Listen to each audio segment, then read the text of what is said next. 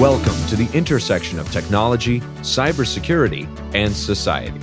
Welcome to ITSP Magazine Podcast Radio.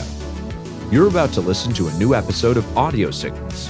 Get ready to take a journey into the known, the unknown, and everything in between.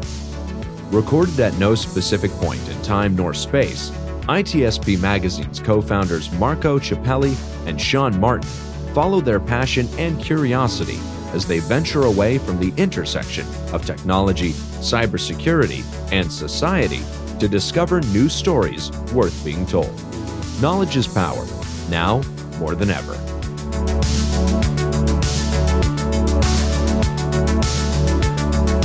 Alrighty, here we are with a guest that has already been with me before, not too long ago, so once we get into representing who she is and what she does, I will invite you to go back on a different channel, but there'll be the link into the notes here to go listen to our first conversation, which you know, guess what?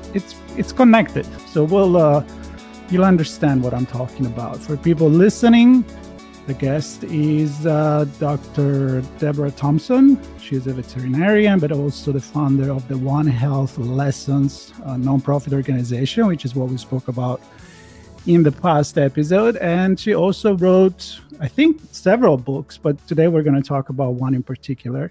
And for those watching, here we are. We're right here. So say hi. And Deborah, welcome back. I am back. Full force. Okay. So a little introduction about yourself for the audience that haven't heard the first episode. Sure. Well, I'm in Washington, D.C., and I see a presidential procession going right by. You're not lying. We know you're not lying. That was a lot of cars just then.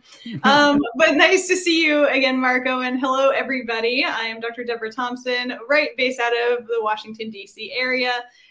Just last time we spoke about One Health Lessons, a nonprofit that inspires children and adults around the world to value the connection between our health and the health of the environment, animals, and plants.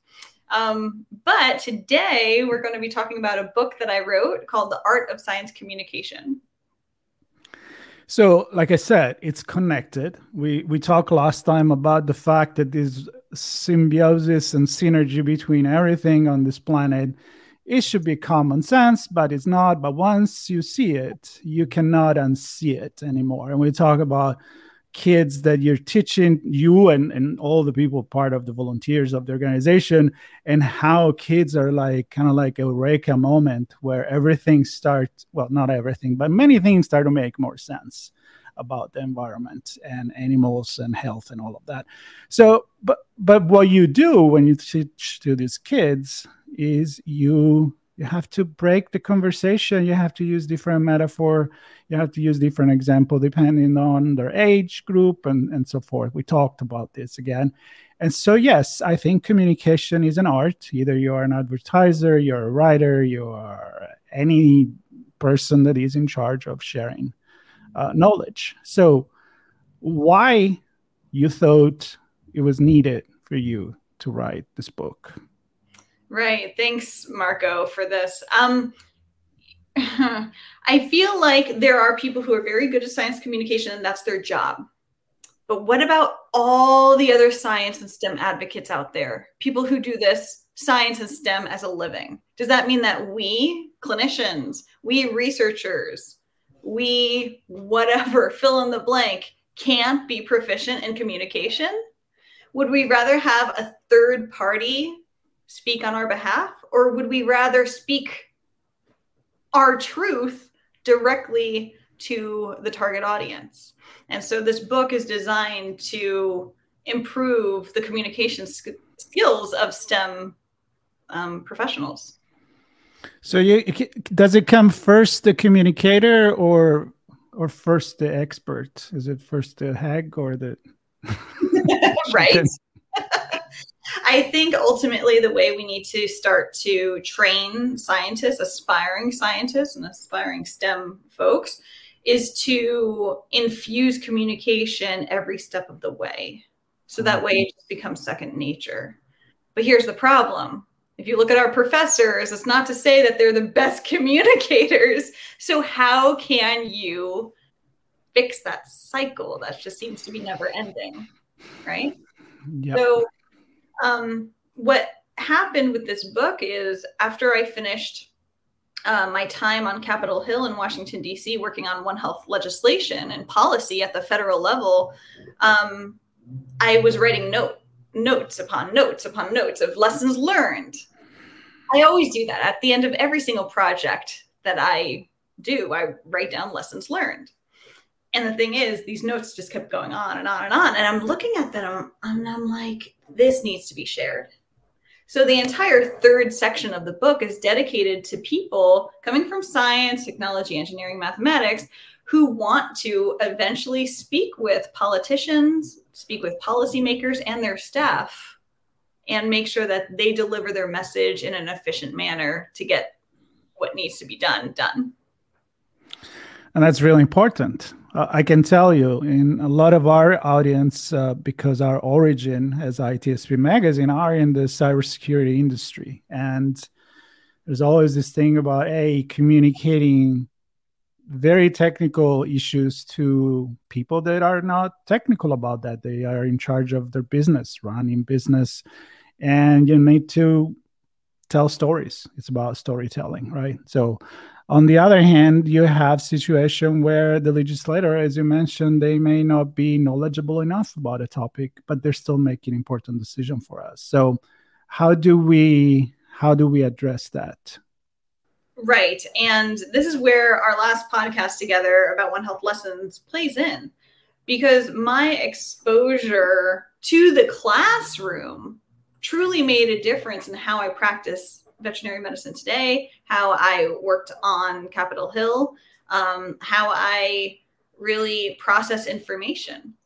So actually this book is divided into three different sections. The first part is how to deliver science to students, because if you want to speak with a politician or somebody of incredible influence, you need to make sure that you communicate efficiently and effectively. And one of the best ways to do that is to speak with kids. Kids are honest. They're going to show you if they're bored. They're going to show you if they're confused, right? They're going to ask lots of questions. But people who are very well known in their career, who have political influence, they're not going to be as forthcoming. They're not going to show you that they don't know what you're talking about. They're going to be just yes, next, right? Mm-hmm.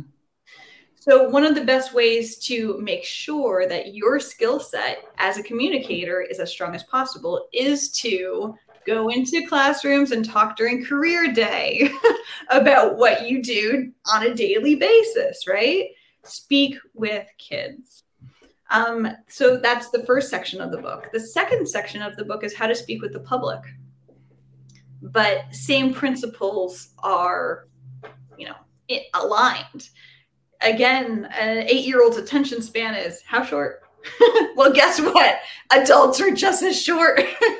So again, it's the kids that really show you how effective, how efficient you actually are as a communicator.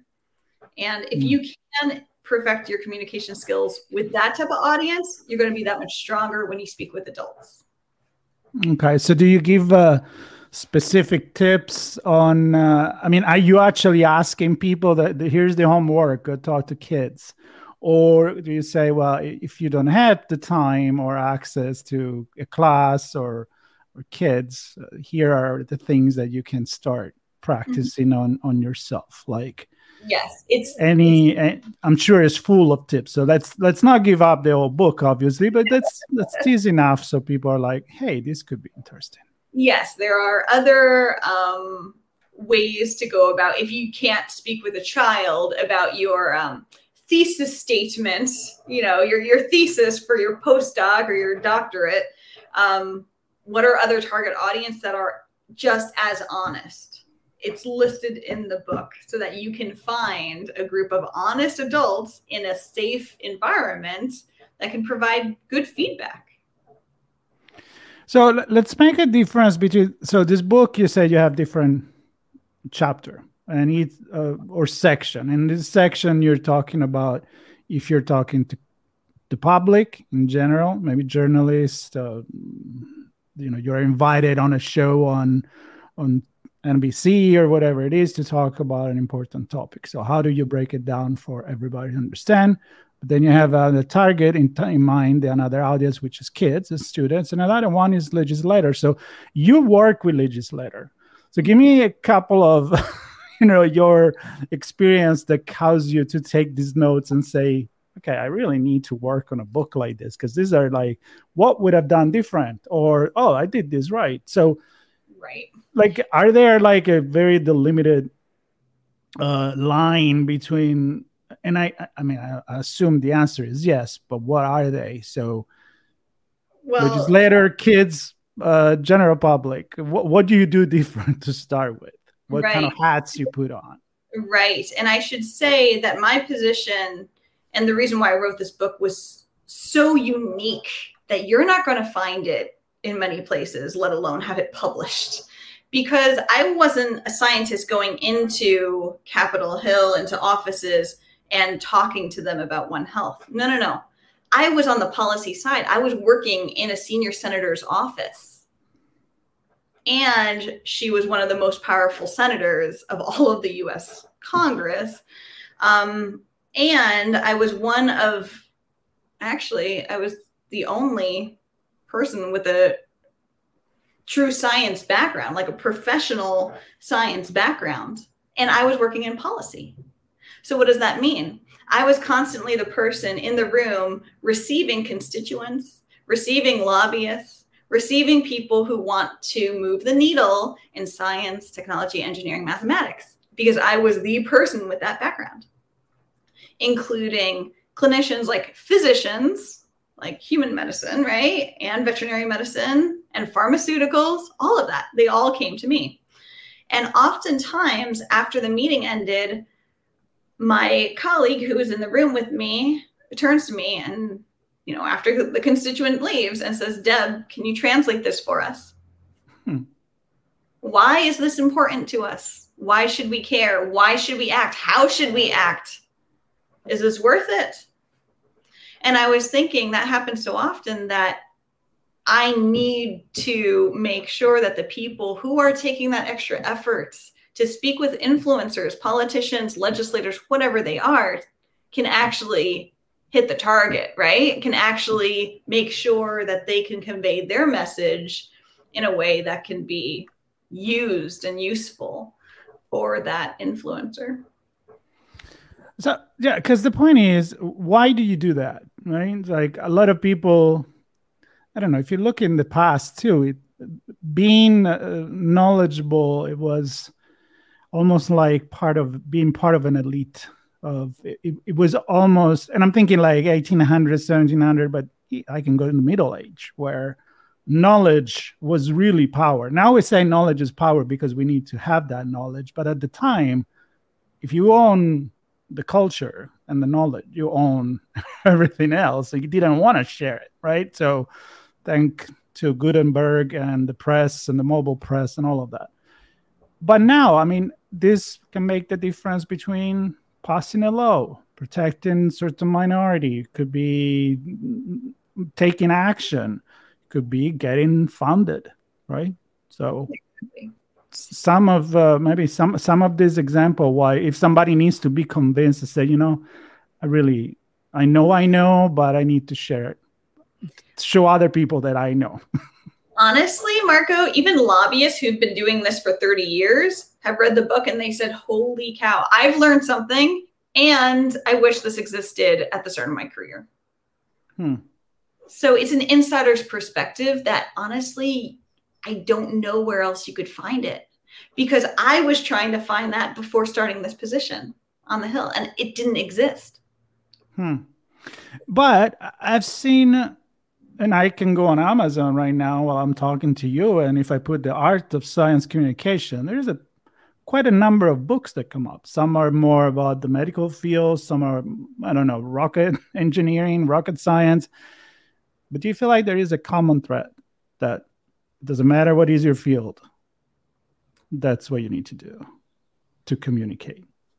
Yeah, I feel like there are certainly some general principles for communication in this book, but also specifically for STEM advocates. But this book is truly unique. And I mean, even look at the cover. Look at the diversity on the cover. Yeah. Yeah. And the perspective, when you're looking at this, is the audience. It's not the scientist, it's the audience. So the focus is on the audience. It's not telling people how to do it, but I feel like is it kind of like learning how to read your audience. And I'm connecting to our first conversation and change gears, switch gears, depending on who you're talking to. That's exactly it. You need to read the room first, right? When I train interns with One Health Lessons, for instance, I say that one of the first things that you should do if you want to be the strongest communicator is to close your mouth and open your ears and eyes. Yeah, that's by far the first thing. Have them speak first, and then you can tailor your message to your audience once you understand your audience, right? When it comes to the politicians, the influencers of any which way they're influencing, it's important to also know certain things about their background. And that's also covered in the book. Can you give us some, a couple of concrete tips or strategies that you do give in the book? Like an example that might be very relevant. Mm-hmm. I talk about in the book, there's climate change, right? And how there is the man-made impact of climate change.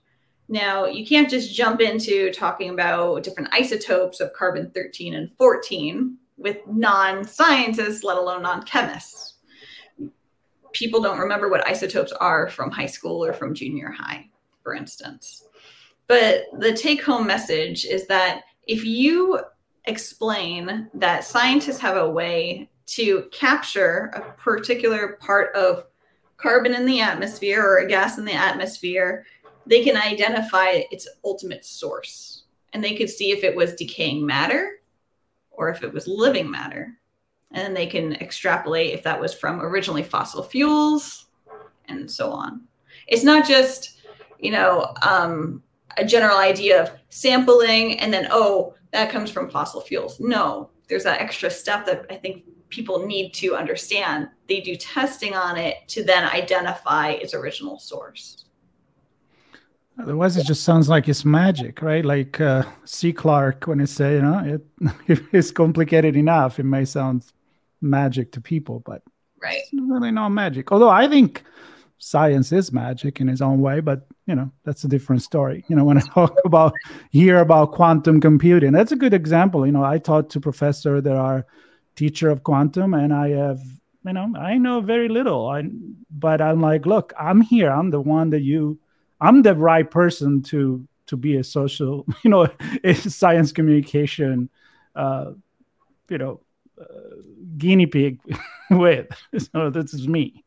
Right. Yeah. But I'm assuming with kids, I love that idea of experimenting really with kids because you don't get any false feedback. Right. I think that's incredible. You said something at the beginning that kind of made me think about how do you put this into the student path to become the expert and sprinkle communication in there, because there are certain I would say college path where of course communication is a little bit more key than other, but now we are at the point where we are all influencers, we are all going to podcasts, we're all talking about this to people that are not necessarily your peers. So that's where you make that big difference. So how do you see the colleges and all the curriculum responding to this need? Do you see it happen, or you think we're not there yet? Oh, we are absolutely not there yet, but I see a path forward. I see as just simple questions scattered throughout a day in the class of a scientist or a week or a semester, ask yourself, how would you explain this to your next door neighbor? How would you explain this to your grandmother, right? Or grandfather, to your child, whoever it is. Can you do it? And then I'll give you an example of my path towards improving my communication skills. I was, this is about 15 years ago. Even though I have done music and I was used to being on stage in that capacity, I was drastically afraid. Like, I could not get on stage if I was going to speak. I was beyond fearful. Stage fright, if I had to speak. If I had to play music, it would have been totally fine. Okay. So I go to veterinary school. I learn all of the medical jargon. I speak with veterinary students, veterinarians. I speak with medical students and physicians. That's my world.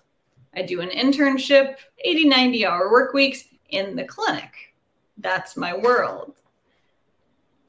The thing is, whenever I was speaking with pet owners, I was having a lot of difficulty conveying the reason why I needed to do certain tests to benefit the animal.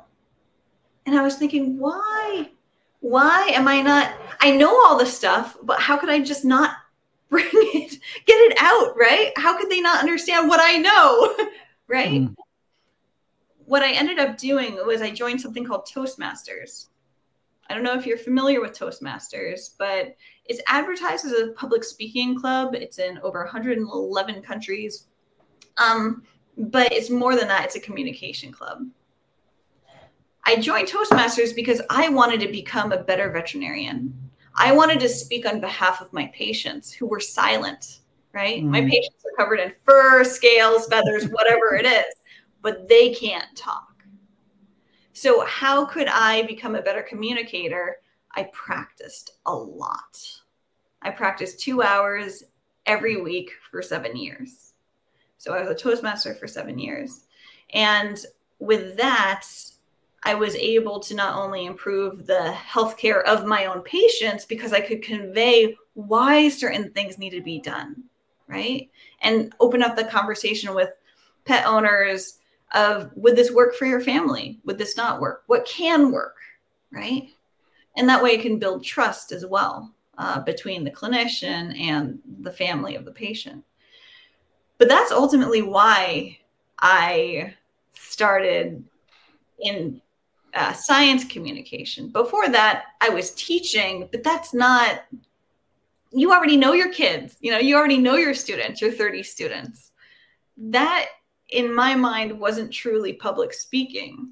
That was just leading a group of students to improve their English skills or their musical abilities or whatnot. But once I joined Toastmasters, then I truly figured out, oh, that's what I need to do in order to move the needle. And then years later, I go to Capitol Hill and I'm on the receiving end of these poor communicators. And so in this book, I'm combining life as an educator, speaking with the public, and speaking with legislators. I like that. So people can get different perspectives here from your experience, because again, let's go back to the basic, right? Communication, it can be a one-way channel, but most of the time it's a two-way channel. So it's a one-way channel when you're, I don't know, I'm picturing like an old radio program where people couldn't call in and you're telling a story or reporting a news or whatever, and you have absolutely zero feedback until maybe the day after when you're like, wow, you did a great job, or wow, that really sucked because we had no idea what you talked about. But now communication is quite different. I mean, especially when you say you're in a room with someone, we're on video, I can see you reacting, moving. I'm like, am I making any sense here? And then I can see your eyes and all of that. But you said something also about the fact that teaching for you maybe wasn't really public speaking, but may I argue that even if you're talking to your neighbor, you're still public speaking.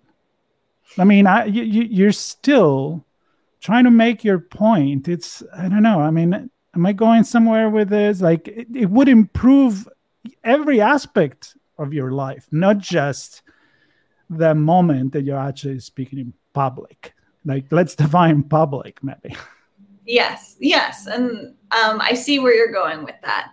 I think nowadays, compared to 10 years ago, even, there's been an increased interest in improving communication skills within organizations, mm-hmm. And within family units and within, relationships of any kind, romantic or platonic, right? Mm-hmm. But I feel like perhaps our culture, our society has changed a little bit in that way. So in that regard, yeah, I can see what you mean when you say when you're speaking with your neighbor. Is that truly public communication? Or I think it comes down to opening up a respectful and comfortable environment so that you can have open and honest conversations and learn from each other. Mm-hmm. Well, the reason why I want to go there is because I feel like you don't need to be someone that needs to speak in public, to a mass in a mass media, on a radio, on a podcast, on TV, or on a stage. But what I'm trying to say is, like, I think that reading a book like this, it could improve everybody's relationship, no matter what. You go to the grocery store, you have that 2-minute conversation with the cashier. You may come out as brilliant, funny, and knowledgeable about something, or you can come away with, I was just staring at my phone with my headset. Don't talk to me because I'm not in the mood. But it's your choice, right? At least you have that tool to do that. And the reason why I'm saying this also because you said you did it because you could talk one-on-one with your patient. So. Mm-hmm. When you're in that little room at the vet, and I go often because I got 3 dogs, it's like, you're not really in public, but you are one-on-one there. So that improved what you were doing. It truly improved what I was doing on an everyday, honestly, every half an hour period. Oh, look who wants to join. Oh, there you go. Hello. Baby girl wants to join. But I feel like those lessons learned started years ago. And then I still apply the same principles today in clinical medicine because I still do clinical medicine in addition to the nonprofit. Mm-hmm. Mm-hmm. Before we make a call to action for the book, I do have a question because I'm a big fan. I mean, I love storytelling in every possible way. From Disney to the stereotypes, to archetypes, to metaphors that you can use to tell a story. And when you watch a movie, for example, that's what we do. The way you tell a story, Star Wars, is the same way you tell a story, the Grimm brothers. It's still like that, ups and down. It's about to end, but so.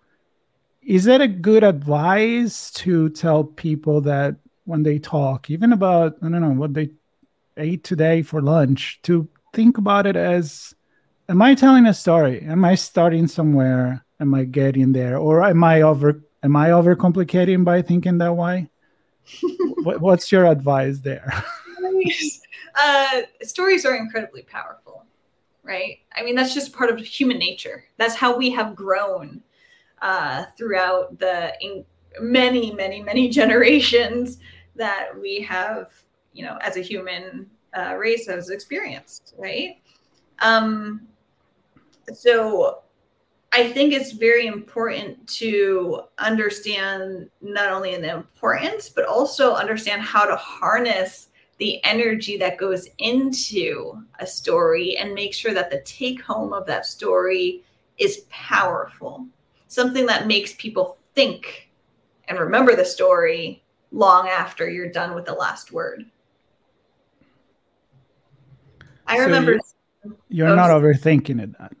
No. No, not at all. Right. But I remember working on Capitol Hill in Washington, D.C., and there were some really powerful personal stories.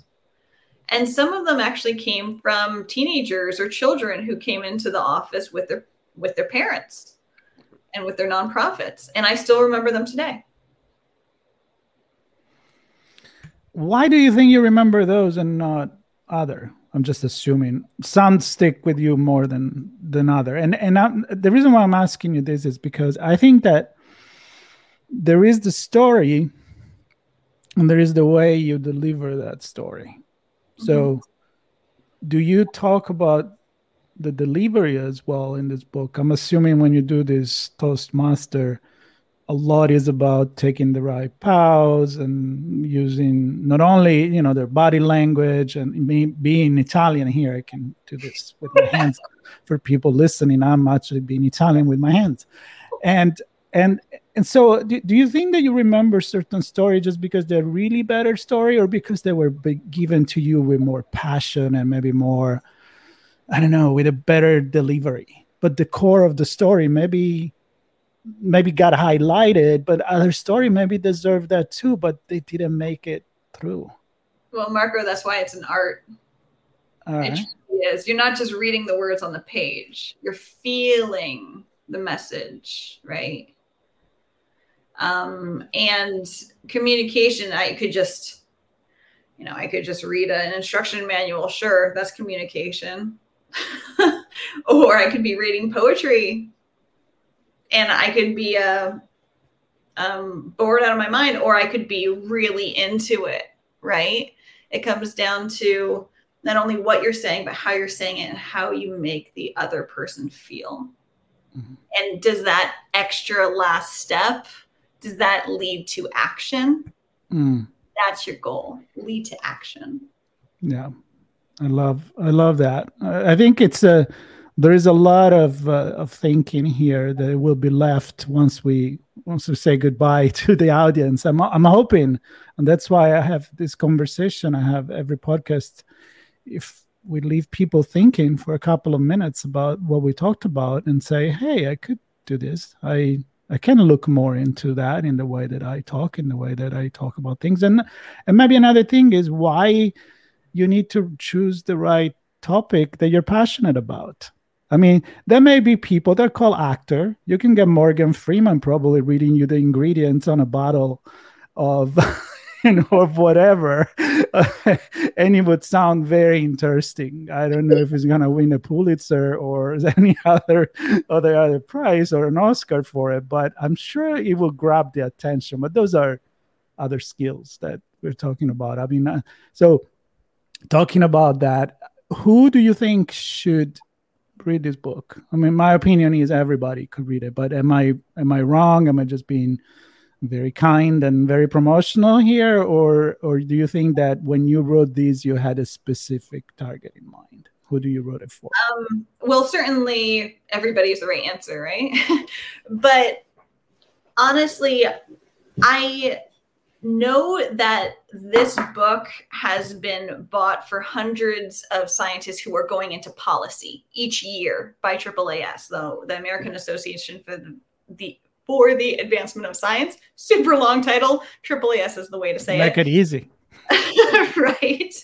But this book is actually in the welcome package for them when they become workers who are throughout the executive branch of the United States government. So working at the U.S. Department of Agriculture, the National Institutes of Health, the Environmental Protection Agency, wherever they're working, they have this book.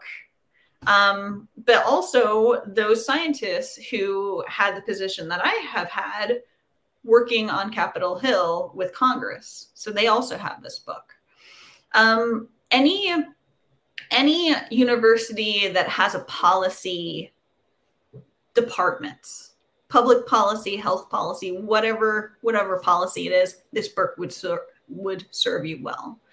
Last but not least, anybody who's interested in STEM, science, technology, engineering, mathematics, would benefit from this book. Because Lord knows what we do in STEM can get very complicated very quickly. And if we only speak within our niche field, how far can we actually go with this knowledge, right? We have to make sure that we're not relying on a third party, professional science communicators, to deliver our message. We need to enable ourselves and empower ourselves to deliver the message. Yep. I want to actually end this conversation by thinking how much we could improve our society by making more digestible and understandable what goes behind the scene. I mean, not everybody needs to be a quantum scientist. Not everybody needs to be a veterinarian, clinician, or surgeon, or whatever. I mean, everybody, there is a reason why you have to study more.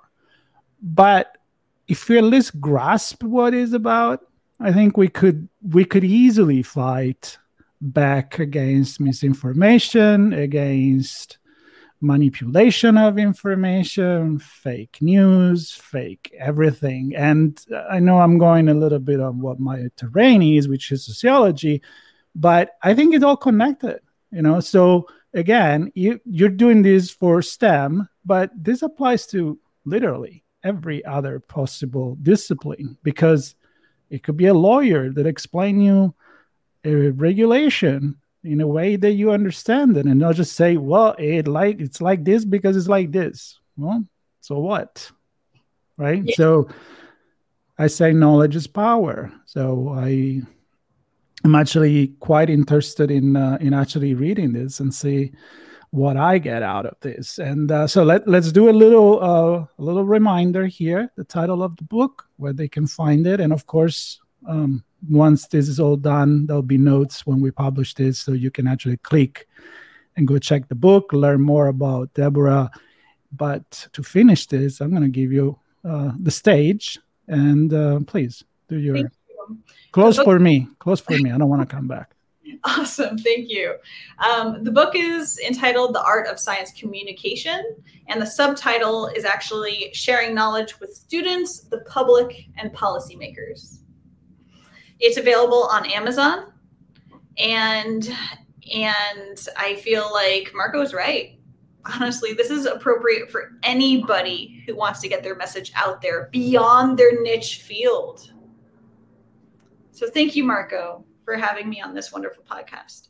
Oh, it's always a pleasure. So you can come back anytime you want. And as far as people listening right now, this was an Audio Signals podcast where we often talk about books, but we also talk about podcasting and mass media and anything that actually I'm interested in.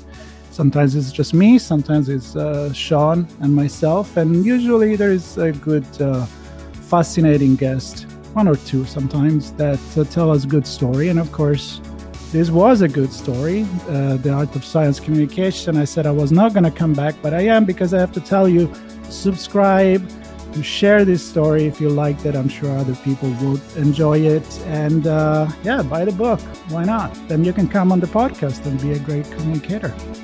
Better than me, by the way, that's for sure. So, Deborah, thank you so much. Thank you, everybody, for listening. And we'll be back with another story really soon. We hope you enjoyed this episode of Audio Signals. If you learned something new and this podcast made you think, then share itspmagazine.com with your friends, family, and colleagues.